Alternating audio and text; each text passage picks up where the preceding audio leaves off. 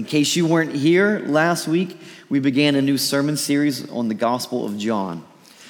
Uh, we saw quickly that John's purpose in writing this gospel was found in chapter 20. Verse 31 says this But these are written so that you may believe that Jesus is the Christ, the Son of God, and that by believing you may have life in his name. So that's his aim. So John is he's trying to prove to his audience that Jesus is the Christ, the Messiah, that he is truly the Son of God.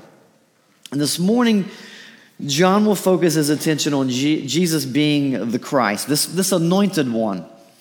Um, I know Easter is a few weeks away, um, but this is going to be your pre Easter sermon. I mean, I could preach this again on Easter.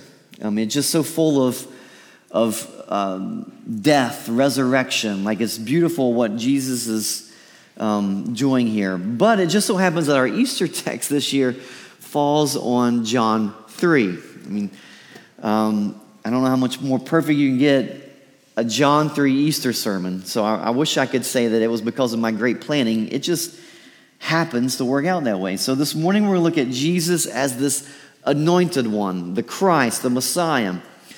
Um, this was another name for the promised child from Genesis chapter 3. This child would be the one that would come and redeem the world. Last week we saw John declaring that Jesus was the Word and that the Word became flesh and dwelt among men. This week, we get to see John the Baptist, or as we've seen um, last week, John the Witness, bearing witness about Jesus. If Jesus is the Word, then John is a voice pointing people to Jesus.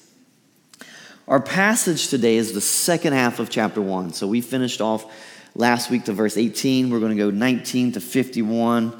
So let me pray for our time in God's Word. Um, as we look at a picture of the Christian life, I want to also pray for NAMB, for Andrew, and Emily. Father, this morning we are um, just in awe of what you're doing around the world. Um, that right now we're just um, sitting or standing on a big ball that's full of people you've created in your image we just watched a video from, from Poland um, from one of our members who was here last week and um, now's around the world. And so we want to lift up Andrew and Emily and Kit. I pray, Lord, that you would use them in a, in a mighty way. Pray for their team, for chemistry, for unity. Lord, we're thankful for the North American Mission Board, just all the church planting efforts um, all the um, disaster relief efforts that they're many times first ones on the scene when a city is hurting.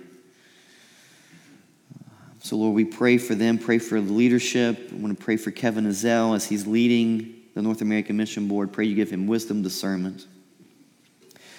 Lord, this morning as we look at your word, I pray that you would uh, give us ears to hear from you, that we would have eyes to see how beautiful your word is. Lord, may we marvel what you've done for us.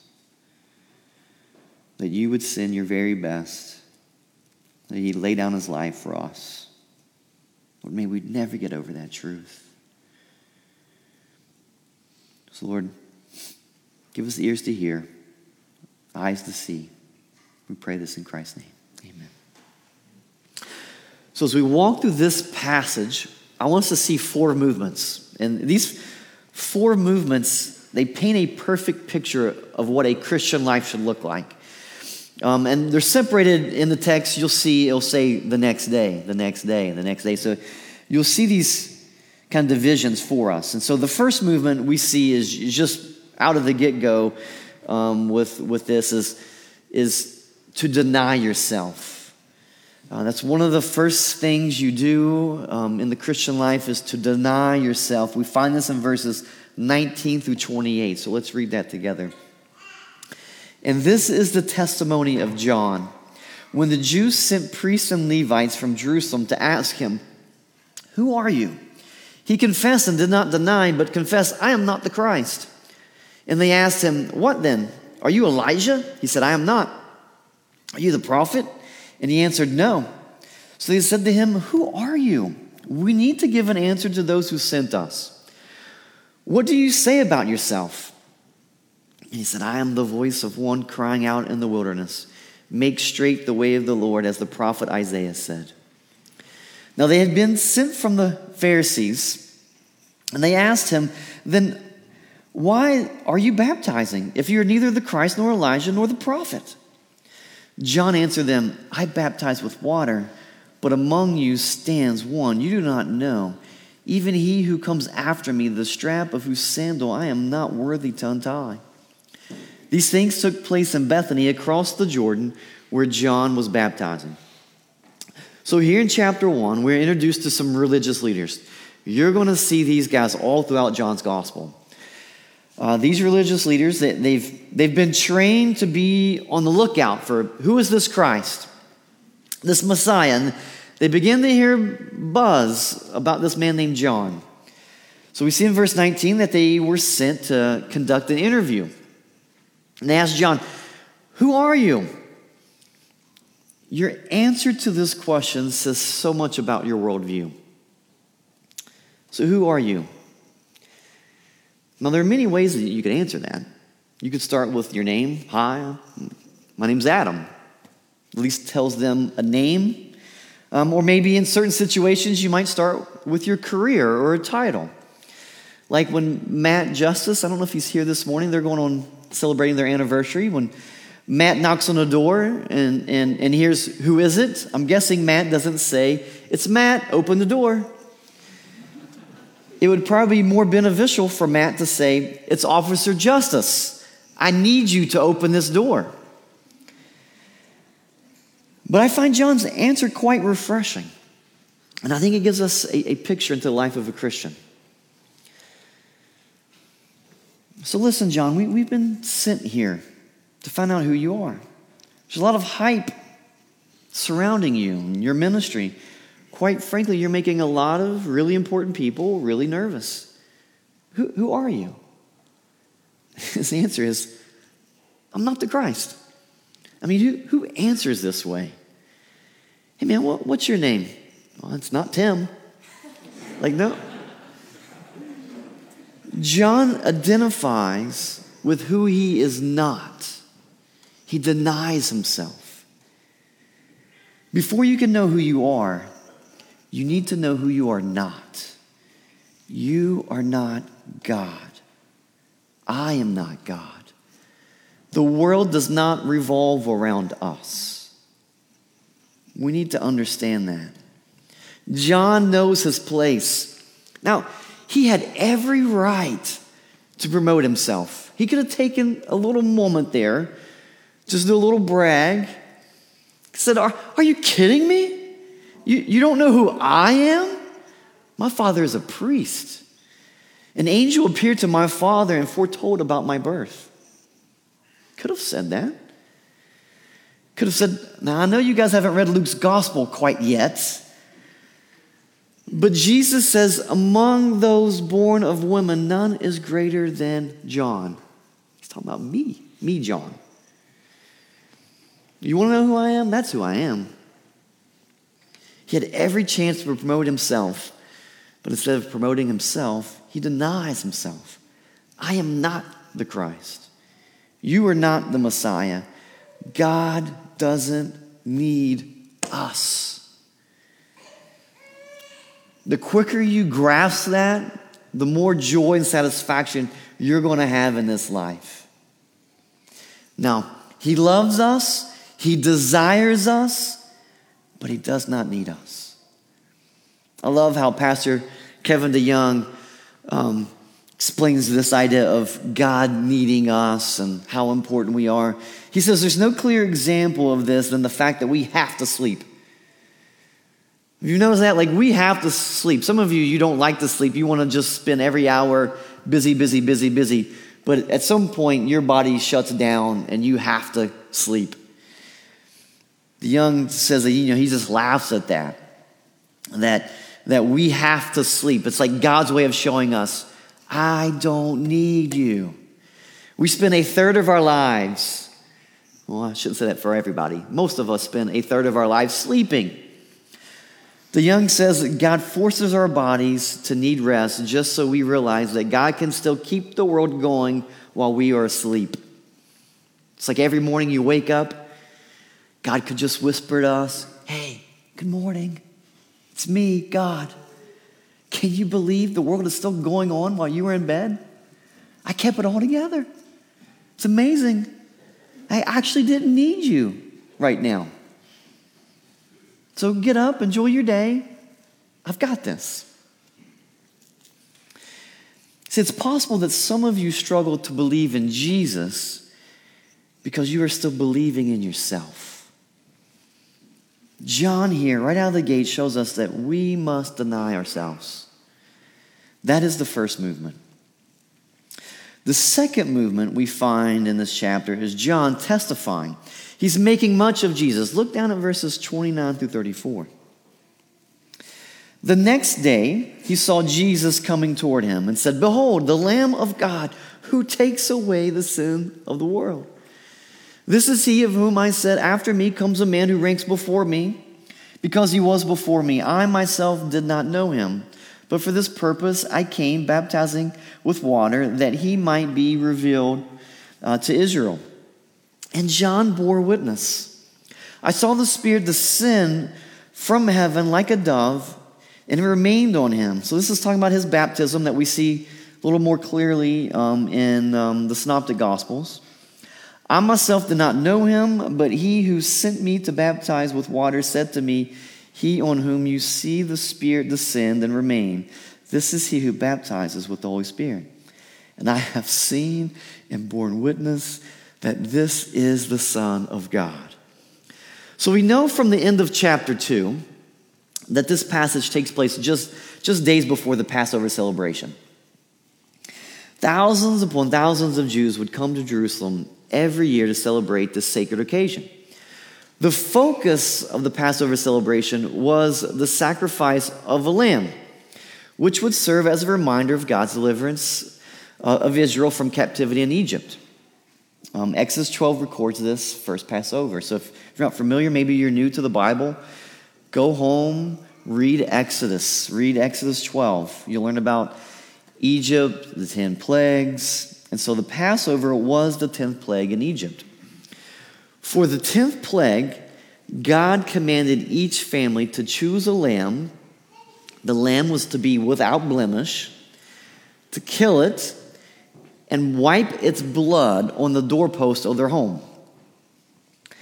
God was going to, to send a destroyer and bring death to every home except for those with the blood over the doorposts. Any home where blood covers the door would be passed over, hence the name Passover. So every year during Passover, the Jews would celebrate the Lord's faithfulness that he delivered them from slavery. So every year, this was like, you know, how we celebrate Easter and Christmas. Every year, the Jews would celebrate Passover. And they would have this Passover meal. And they'd have these different elements that would remind them of what God has done, that he passed over them, he delivered them from this bondage. So we need to remember, though, that, that John the Baptist, you know, being a Jew, he would have known about Passover.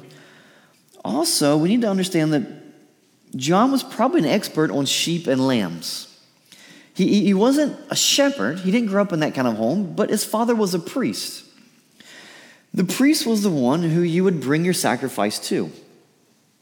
So John would have grown up in a home, seeing dad coming home from work, probably every day covered with you know, some kind of blood on his garments. Um, the priest would examine the lamb that you would bring and make sure that it met the qualifications of a lamb without blemish.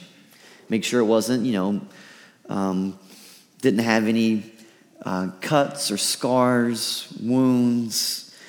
So John would have probably have known what a lamb without blemish would look like. So that's John as a child growing up in that home, seeing his dad, probably, you know, sacrificing thousands of lambs over his lifetime. Um, fast forward several years, John is now probably 30 years old. Passover at hand, seeing Jesus, John says, Behold, the Lamb of God who takes away the sin of the world. There's something in his mind here. Passover, growing up in a priest's home, Lamb of God. There's so much to unpack. What's so fascinating about this scene is we see Jesus coming to John. Now, why is that so significant? Well, typically, what would happen is the one who had committed the sin would be the one responsible for bringing the sacrifice to the priest. You, you sin against someone, to make atonement for that sin, you would bring a lamb to the priest and he would examine it. Or if you didn't have a lamb, you could, give, you could pay him for uh, a lamb that he would have there that would meet those qualifications, and he would make the sacrifice to cover that, that sin. But this is interesting. Who, who's bringing the lamb in this, in this setting? Who's bringing the lamb to be sacrificed? Here's John. Behold, the Lamb of God. So who's bringing the lamb? Well, God was. Now, why would God need to bring a sacrifice? Did he need to be forgiven for some wrong he'd committed? Absolutely not. This was God Himself offering the Passover lamb. He was showing the world that just as He had delivered His people from physical bondage by the blood of the lamb in Egypt, He was now going to deliver His people from spiritual bondage by the blood of the lamb. God was offering his lamb as a substitute. We should have paid the price for our own sin. But God provided a way of escape. He sent a lamb who could perfectly and completely pay the penalty for our sin. Jesus, being the Lamb of God, he died in our place for our sin. Notice here, he's simply not a Lamb of God, but he's the Lamb of God. Only through Jesus can we find forgiveness for our sin.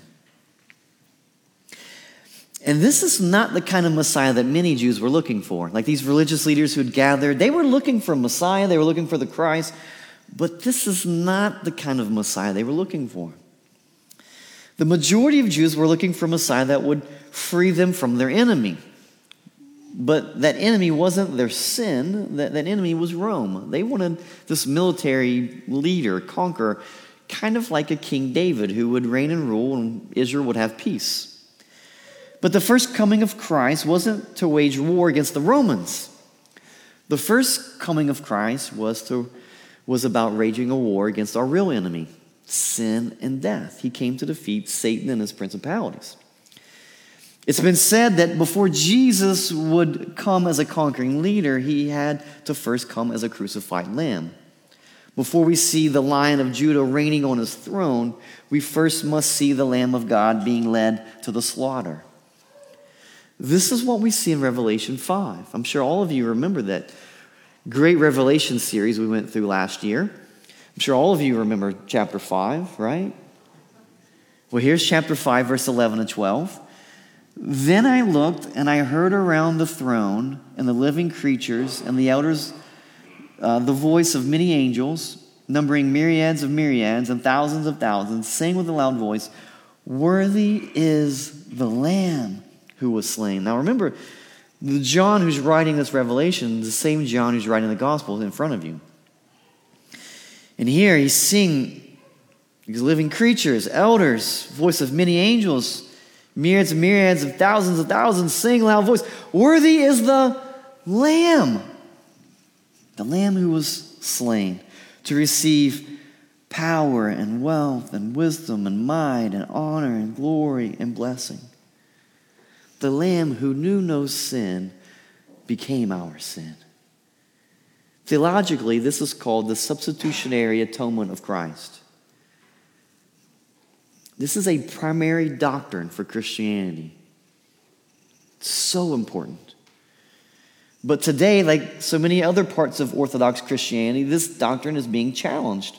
It's being shoved out. We don't like to talk about it. Uh, the elders, we just finished reading a book uh, together called Another Gospel by Alisa Childers. Great book. Encourage you to read it if you're looking for a good book. It's called Another Gospel. The book is about the dangers of progressive Christianity. So there's a push among some who claim Christ to do away with the substitutionary atonement of Jesus.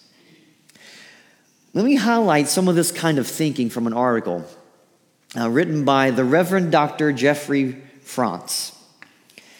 The article is, is titled Beyond Atonement Theology Letting Go of the Mantra, Jesus Died for Our Sins. Okay, and this is written by the Reverend Doctor. Okay, so he's educated, studied, he's actually he's, he's taught. Um, he's retired pastor now. Praise the Lord for that. But here's his article on letting go of the mantra Jesus died for our sins. And I'm just taking bits of this. Um, says the historical roots of the problem, the problem you'll see is that this thing called the substitutionary atonement. So the historical roots of the problem, substitutionary atonement, date back to the middle of the second century, by which time Christianity had become almost exclusively Gentile movement. Gradually, these Gentile Christians began to read the Bible literally. Shame on them. Which was never the intent of the Jewish authors of both Hebrew and the Christian scriptures. Atonement theology is an outgrowth of literal reading of the creation stories in Genesis 1 through 3. The story of Adam and Eve partaking of the forbidden fruit in the Garden of Eden was never intended to be read as a historical account. It is a beautiful, it's a beautifully crafted metaphorical narrative of creation and how humankind evolved in, into a self-conscious awareness of the reality of good and evil. The Bible never refers to Adam's disobedience as a fall. Again, it is a story, it is not history. Okay, so he says that the intent of the Jewish authors was never to read these stories of Jewish literature, which he's calling the Old Testament, or the Christian literature, which we'd call the New Testament. We just put them all in one book together. Um, he says those were never intended to be read literally. Um, I try, because you know there are times where you don't read it literally, like Revelation. We, we obviously talked about how if it's you know if it's talking about word, if using words like like or as, you know, it's, it's, it's telling a story. The parables, um, those are just painting a picture for us. Um, the rule of thumb for me that I find so helpful is how you see the authors reading scripture is how you should read it. What I mean is this it seems like Paul, who writes New Testament literature more than any other author in the New Testament, Paul believed in a literal historical Adam. I don't know how you can get around this. Romans chapter 5, Paul writes this, verse 12. Therefore, just as sin came into the world through one man, and death through sin, and so death spread to all men because all sinned. Drop down a little bit to verse 18. Therefore, as one trespass, wonder what one trespass he's talking about. You don't need to go to seminary to figure this out. Therefore, as one trespass led to condemnation for all men, so one act of righteousness leads to justification and life for all men. For as by the one man's disobedience the many were made sinners, so by the one man's obedience the many will be made righteous. It sounds like Paul is literally taking Adam's sin as the fall of mankind. That one man's disobedience the many were made sinners. Here comes the substitution part, where the one man's obedience, cross, Christ crucified, resurrected, the one man's obedience, the many will be made righteous. Sounds like substitutionary atonement to me. France continues The resolution of this alleged fall was what came to be known as substitutionary atonement. Jesus dying on the cross was viewed as an atoning for sins of humankind. Again, this represents a stark misrepresentation of the Jewish Day of Atonement. Here's another sign of progressive Christianity they will take other um, truths, like there is a Jewish Day of Atonement, but they will put it on par or above Scripture. He goes on to begin with the idea of Jewish, uh, the idea of Jesus dying for our sins has the premise of creation and human origins all wrong. Please enlighten us. According to Charles Darwin, in evolution theory, there was never any perfect creation. Human life emerged in a natural selection process taken over, taking over um, billions of years. Therefore, there could not have been a fall because there was nothing to fall from. Jesus has not come to rescue fallen sinners from a fall that never happened. Again, there was never any perfection um, from which to be corrupted. Darwin's revelations radically crushed the traditional Christian view of salvation. Human beings do not need to be saved from a fall that never happened, nor do they need to be rescued or redeemed. Simply put, the salvation story of traditional Christianity is ill founded and needs to be reinterpreted. He, gives you the answer in case you're wondering what the answer is. While salvation is alluded to in the gospel stories, which I find interesting, it's alluded to, it was never a major emphasis for Jesus or for the gospel writers. Rather than um, talk about salvation, Christianity should stress the importance of living lives of greater wholeness and ongoing personal transformation. That is what Jesus calls us to, and it is what the resurrection unveils for us. The resurrection is about the birth of a new awareness and a new consciousness that lead to lives of personal transformation. This transformation includes our passion and commitment to social and economic justice. There's your salvation. And so there's the reason Jesus came and died, so that our passion and commitment to social and economic justice can be transformed. I mean, you can just picture John the Baptist now, waiting his whole life, his purpose. Behold, the Lamb of God who takes away the injustices of the world. The injustice of the world was not what he emphasized. John knew that all injustices were the fruit of sin. Do we want all injustices to, to be taken away? Absolutely. But we have to start with the cause. The cause is sin. But if you don't believe the Bible is an inspired book written by men who spoke from God as they were carried along by the Holy Spirit, then pro- progressive Christianity, will, it will tickle your ears. And you get on any social media platform, you listen to a lot of leaders, faith leaders in our country. This is the garbage that you're going to find. I think of Paul when he writes this For the time is coming when people will not endure sound teaching but having itching ears, they will accumulate for themselves teachers to suit their own passions and will turn away from listening to the truth and wander off into myths. Behold, Jesus Christ, the Lamb of God, who takes away the sins of the world. That is the message John the Baptist made his mantra, and that should be ours as well. Which lead us to our third movement. The third movement in this passage is to make disciples. We deny ourselves, we make much of Jesus, we make disciples. This movement starts with the phrase the next day in verse 35. The next day, again, John was standing with two of his disciples, and he looked at Jesus as he walked by and said, Behold, the Lamb of God. The two disciples heard him and said, uh, heard him say this, and they followed Jesus. Jesus turned and saw them following and said to them, What are you seeking? And they said to him, Rabbi, which means teacher, where are you staying? And he said to them, Come and you will see. So they came and saw where he was staying, and they stayed with him that day, for it was about the tenth hour. One of the two who heard John speak and followed Jesus was Andrew, Simon Peter's brother. He first found his own brother Simon and said to him, We have found the Messiah, which means the Christ. He brought him to Jesus. Jesus looked at him and said, You are Simon, the son of John. You shall be called Cephas, which means Peter.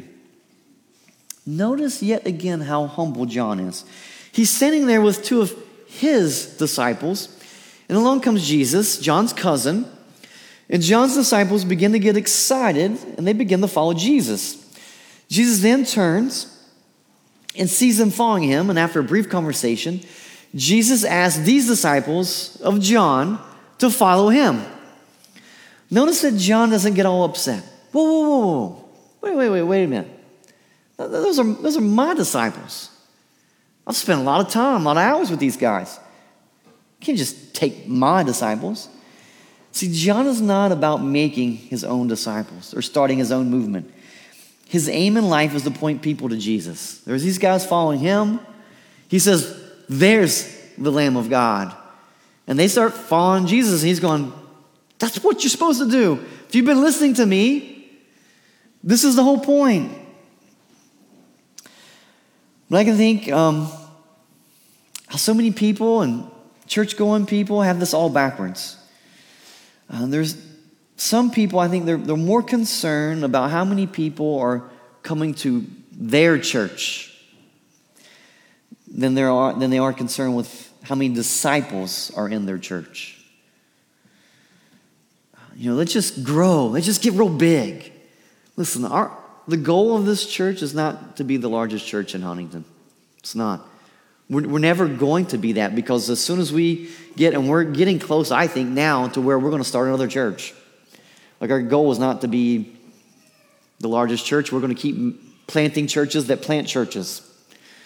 So here's John just pushing people to Jesus, but there's so many people that want to just get a number. Let's get a crowd. Let's get all the hype. We're called to make disciples of Jesus. Disciples, it's such a big buzzword right now in the Christian circle.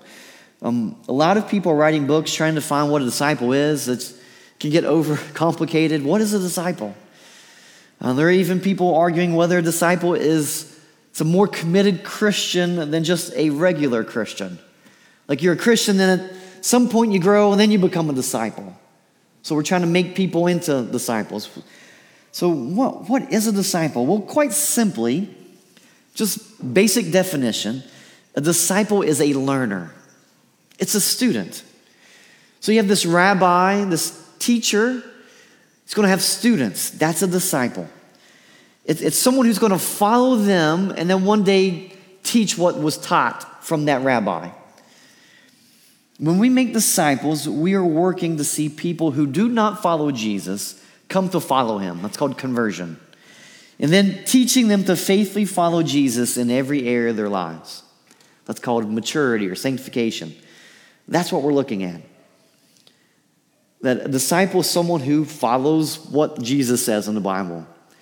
Doesn't mean you do it perfectly, but when you don't do it perfectly, that you repent like he tells you to do in the Bible. According to Nine Marks Ministry, disciple making should be ordinary Christianity.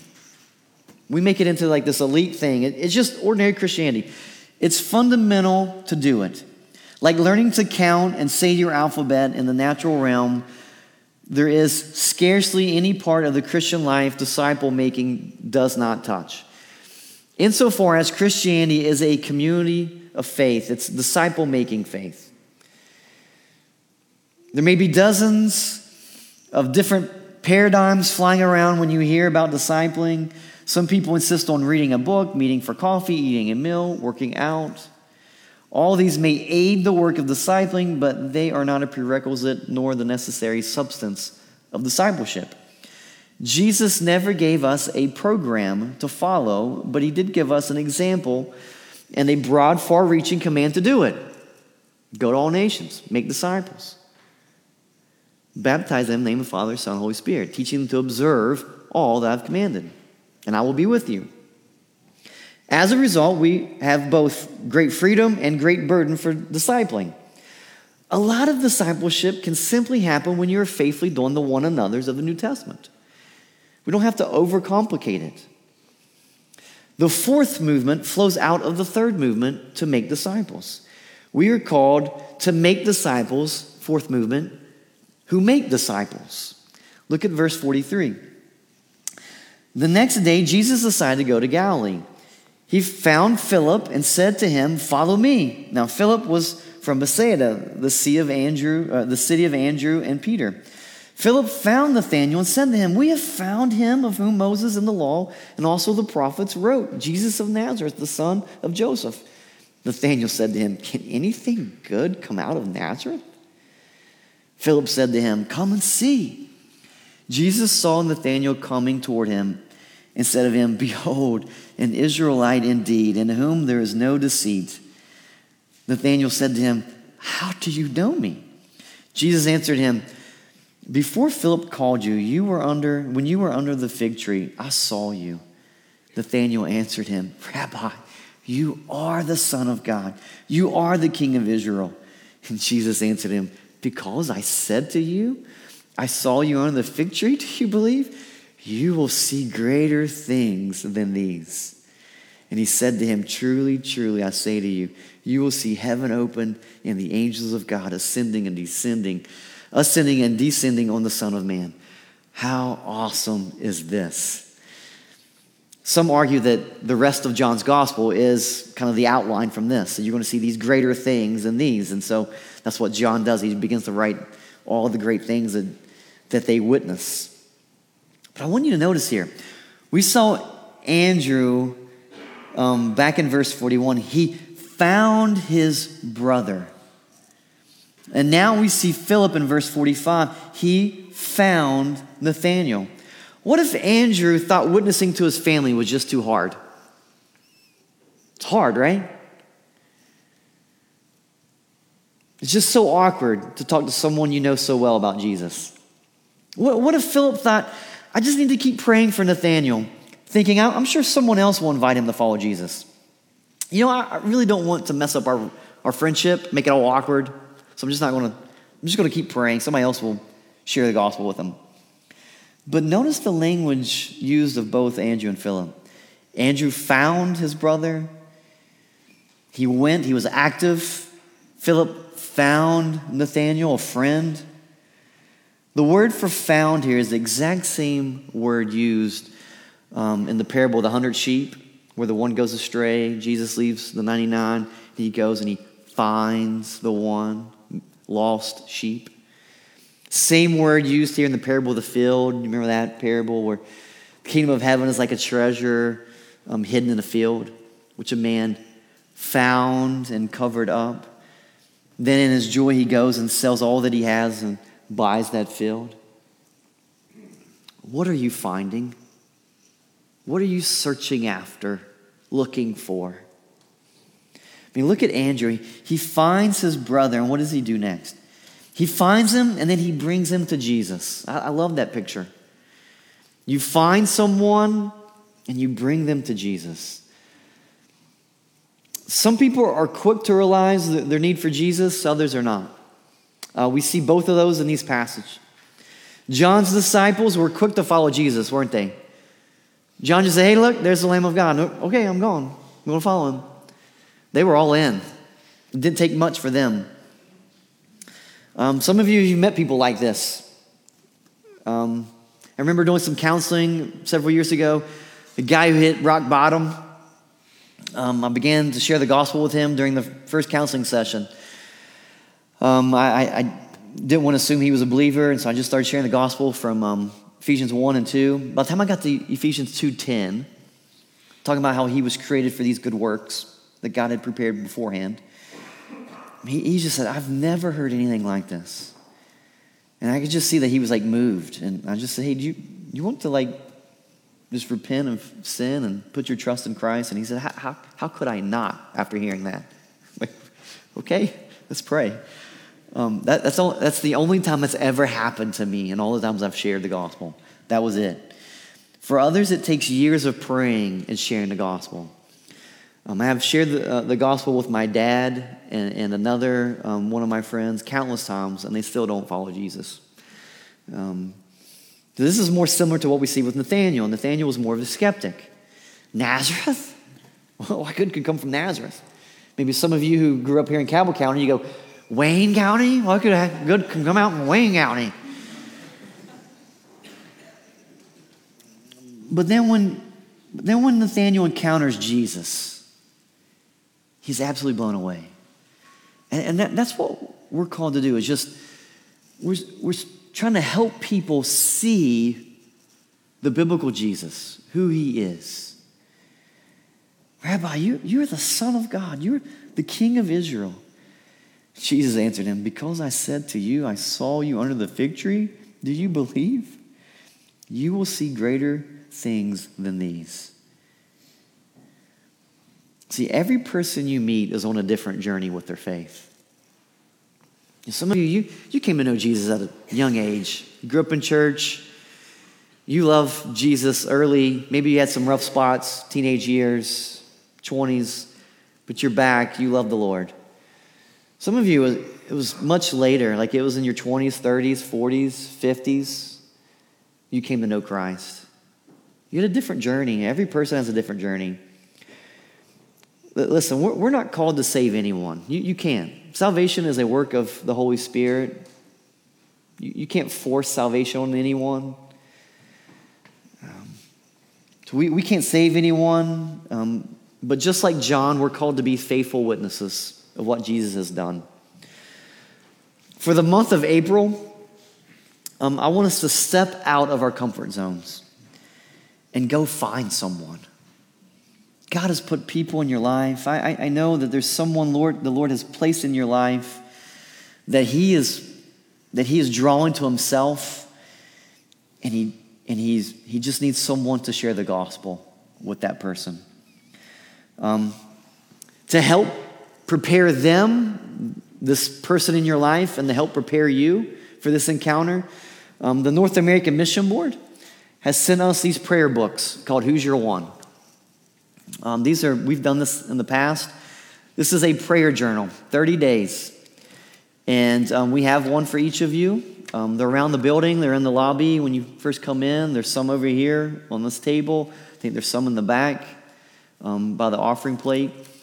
But you basically just, um, it says day one has a little verse you read, and then just a little prayer to pray, and a place for you to put that person's name in the prayer. And just begin to pray for that person. And um, my prayer is that through this, you will be bold and you will just take a risk and you will just talk to that person about Jesus. Um, that you just won't pray for them and think somebody else, somebody else will do it. It's too, ah, it's too awkward. That you would share the gospel, the best story ever told, the greatest news ever. That Jesus, the Lamb of God, takes away the sin of the world. You get to share that with someone. Now, some of you, you've maybe never shared the gospel. You're like, I don't really know how to do that. Go to YouTube and type in three circles training. There's a great um, way um, to teach you how to share the gospel. It's called Three Circles. It's very simple. Um, so the youth group just went through this. So I'm thankful for Michael's leadership, getting our youth group to already like learn how to share the gospel. Um, so if you don't know how to share the gospel, Three Circles, I'll, I'll I will walk you through that if you need some help. Um, so these booklets again, they're all over the building. Just take one. We'll make sure that everybody has a chance to get one. Um, so Deny yourself, make much of Christ, make disciples who make disciples. As we focus on the Lord's Supper this morning, I want us to focus on what the scripture says, not what other writers say, but let's look at what the Bible says about the Lord's Supper. Not what Darwin says about humanity. Let's just look at what scripture says. Matthew's gospel, we read Matthew 26. Now, as they were eating, so they're getting ready to celebrate. This is the Passover meal, okay? So, this is what they were getting ready to celebrate just days before. John sees Jesus coming to the Jordan River. This is three years later. They're eating. Jesus took the bread, and after blessing it, broke it, and gave it to the disciples, and said, Take, eat, this is my body. And he took a cup, and when he had given thanks, he gave it to them, saying, Drink of it, all of you, for this is my blood of the covenant, which is poured out for many for the forgiveness of sins. So you're coming today remembering that Jesus had to die. Something had to die, either you or him, for the penalty of sin. Jesus, for the joy that was set before him, endured the cross so that we could have life. So as you come today, there's two stations. If you're a guest with us, you've never taken the Lord's Supper with us, um, just come up the outside um, aisle. You'll have two cups stacked together. The bottom cup is the bread. Jesus says it's a reminder of his body how it would be broken. The top cup represents his blood, which he says um, his blood is the covenant. It's poured out for many for the forgiveness of sin. So, whenever you're ready, if you are a follower of Christ, you've trusted in Him, whenever you're ready, you come and partake of the Lord's Supper.